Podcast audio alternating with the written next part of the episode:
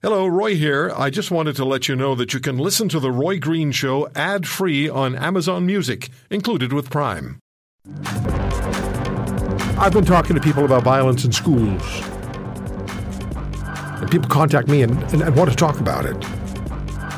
And it's really, really a major issue right across this country. And it's being tamped down, um, as I understand, by school administrations in many cases. So I came across an op ed in the National Post written by Dr. Paul Bennett, the founder of the Schoolhouse Institute. And the op ed headline is listen to this Canada's schools have descended into a violent hell, and we let it happen. Dr. Bennett, thanks for joining us. Good to be on your show. So, our schools nationally have descended into a violent hell. Let's begin with that before we get into that we let it happen. How bad is the violence in our schools nationally? And I'll ask you to give us an overview from 20,000 feet. Well, the pandemic has subsided, and in its place, we've confronted a, an epidemic of school violence. It's being reported in every province and territory across Canada. And it comes in two forms. One is student on student violence, which tends to be underreported. And then the other is a student on teacher or student on staff member violence, which gets a lot more play because it's actually a very, very big part of the ongoing um, negotiations between teachers, school boards, and um, their unions. And so we've got a, a, much more complicated situation. But in answer to your question, we have essentially an epidemic of school violence. It subsided during the period when schools were closed during the pandemic, but it is back with a vengeance. How violent? And let's talk about the scenarios that you described to us student on student, uh, student on teacher. How violent? Well, fists and uh, knives are far more common than guns in Canada's schools. It seems to be concentrated in the 4,700 um, public high schools, although the reported data um, gives a false impression because there's more data that's generated um, where it's collected in elementary schools than in secondary schools. Uh, essentially, what happens in a secondary school is people are so intimidated they don't report it or students are moving from class to class and violent incidents uh, just um, are part of the overall structure. But getting back to your question, I think what we've got is a serious uh, problem on two levels. One, uh, violent outbursts and um, significant disruptive uh, activities, and then low level disturbances, which we now know from studies um, the average class is disrupted once every 15 minutes by some kind of disruption. So, low level disruptions on an ongoing daily basis and isolated incidents which attract the attention of the police and are ultimately um, ending up in the media. And then you get responses from the school districts mm. in that order. Uh, I have obviously more questions for you, but let me go to the second part of the headline of your op ed. We let it happen. Explain, please. Well, I'm quite a critic of uh, what's happened since the abolition of the no tolerance policies. If you go back to Ontario in 2007, 2008, we were told that if we got rid of no tolerance policies and we didn't uh, really suspend or um, expel any students, we could have other means that we would deal with them and we would provide support, encouragement, we wouldn't uh, find um, those that are, um, I would say, marginalized kids uh, suffering as a result of being uh, unduly punished. And so we had would come in with a new strategy, and that new strategy is called positive behavior supports.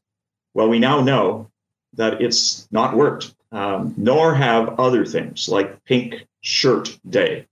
I'm sure your listeners are well aware of that because it just happened. Pink Shirt Day has been around since 2007, and it is uh, very, very common for people to rally behind it, but it doesn't work. Experts say that any one day project or um, one day wonder, uh, which promotes confused messages like the Pink Shirt Day, uh, will have little or no effect. It's very, very uh, perfunctory. So we've got a variety of things. I'm a big advocate of looking at our current student behavior policies, doing a complete review, and changing the fundamentals of the relationship between teachers, students, and parents. So, are you suggesting that we go back a few years to where there was actual consequence for ill behavior in the classroom or in the school? I think we should go forward with an approach which balances uh, some deterrence, which is essentially missing now, with the supports that we've developed over the last 15 years. I think we have the capacity to do better in this field. And I'm not satisfied with the explanations that uh, the no tolerance policy was a disaster and, and did all kinds of harms. I think there's uh, we threw the baby out with the bathwater. I'm not recommending going back. I'm recommending going forward with a what I call a student behavior strategy, uh, which is a completely new approach, which combines the two things. Now, um, I'm also in favor of uh, uh, some reporting of what's going on. Uh, you realize how underreported student on student violence is.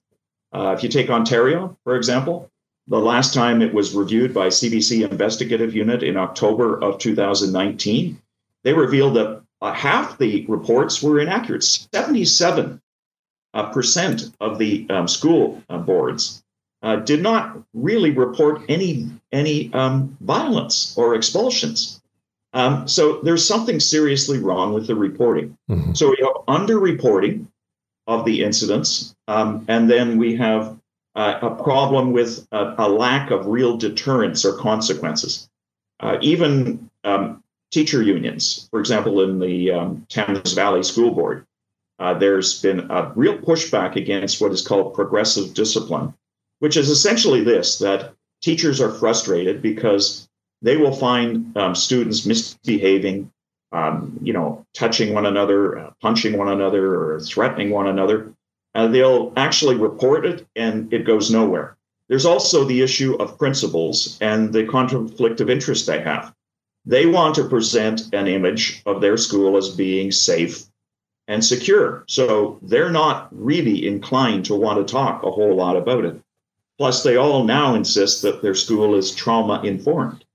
And uh, let's take Nepean High School, where a huge issue happened in uh, June of 2022. A mother, uh, Sarah Murray, uh, her son was beaten up and came home bloody she went to the school and they they actually at first said no it really wasn't as bad they kind of denied it happened and then they took her aside and they said well you realize that we have a trauma informed school here we don't want to unduly upset the teachers or the the parents or the others by talking too much about this what i call is this is what i think is a bigger problem the culture of silence mm-hmm. surrounding the level of violence in our school dr bennett you also point out that teachers are not as placid or maybe compliant as they might, as, might have been, certainly not all of them.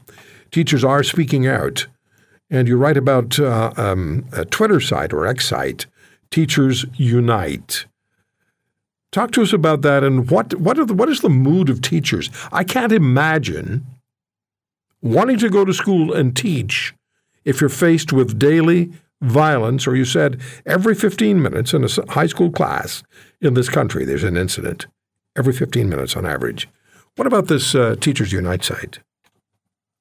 I think it's symptomatic of what's going on, and that is more and more teachers and educational assistants are speaking out uh, as they find it completely intolerable. And there are quite a number of well publicized incidents. I referred to the Thames Valley uh, District School Board, where Teachers Unite is kind of based. And they've been and that's in Ontario. the last two years in Ontario. They've been consistent over the last two years in vo- vocalizing this. But wherever you look, in Saskatchewan, for example, last week, the Saskatchewan Teachers Federation had a press conference with four teachers who showed the injuries and uh, and um, actual terror that they faced in the classroom, and were claiming that they one left the teaching profession, anyway, and you go to British Columbia, there's some significant issues there that are being reported. So everywhere you look, and where I live in Nova Scotia, uh, just to give you an example, there were 12 police cruisers called to a school on February the tw- uh, the 23rd, uh, and everyone took pictures of it. But the school board never had a press conference, never released any information, and they said it was under a police investigation. There's nothing been reported since. So I think what there are are all kinds of examples of things going on that uh, are not really actually being dealt with publicly. A lot behind the scenes. Yeah. I, am going to go turn this over to our callers in a few minutes. But I recall 30 years ago, we were talking about bullying in the schools. And that was a big issue. But the teachers still seem to have control. But I'll never forget, well, they seem to, but I'll never forget a call from a grade five teacher who told us on the air she and her family had moved. And they had moved far enough from their school, elementary school, so her grade five students couldn't reach her house on their bicycles. That's how concerned she was 30 years ago. It's worse now, Roy. Oh, I'm sure. That, that's actually very common. Uh, would you believe that in Nova Scotia there were 13,776 violent incidents reported in 2021 22, up 22% from the year before? Good Lord. And that's a school, just there are only 400 schools in all of Nova Scotia. There are 9,700 teachers, 140,000 students. You have 13,776 reported violent incidents. Uh, come on. That's insane. And it, here, there are only four jurisdictions in Canada, uh, provinces and territories, that actually collect data. And they are Ontario, uh, which collects the data, New Nova Scotia, uh, Nunavut, and um, Yukon. Okay. Dr. Other Bennett. provinces don't publish any data, so you can't really uh, get a sense of how yeah. bad it is. If you want to hear more, subscribe to The Roy Green Show on Apple Podcasts, Google Podcasts, Spotify, Stitcher, or wherever you find your favorites. And if you like what you hear, leave us a review and tell a friend. I'm Roy Green. Have a great weekend.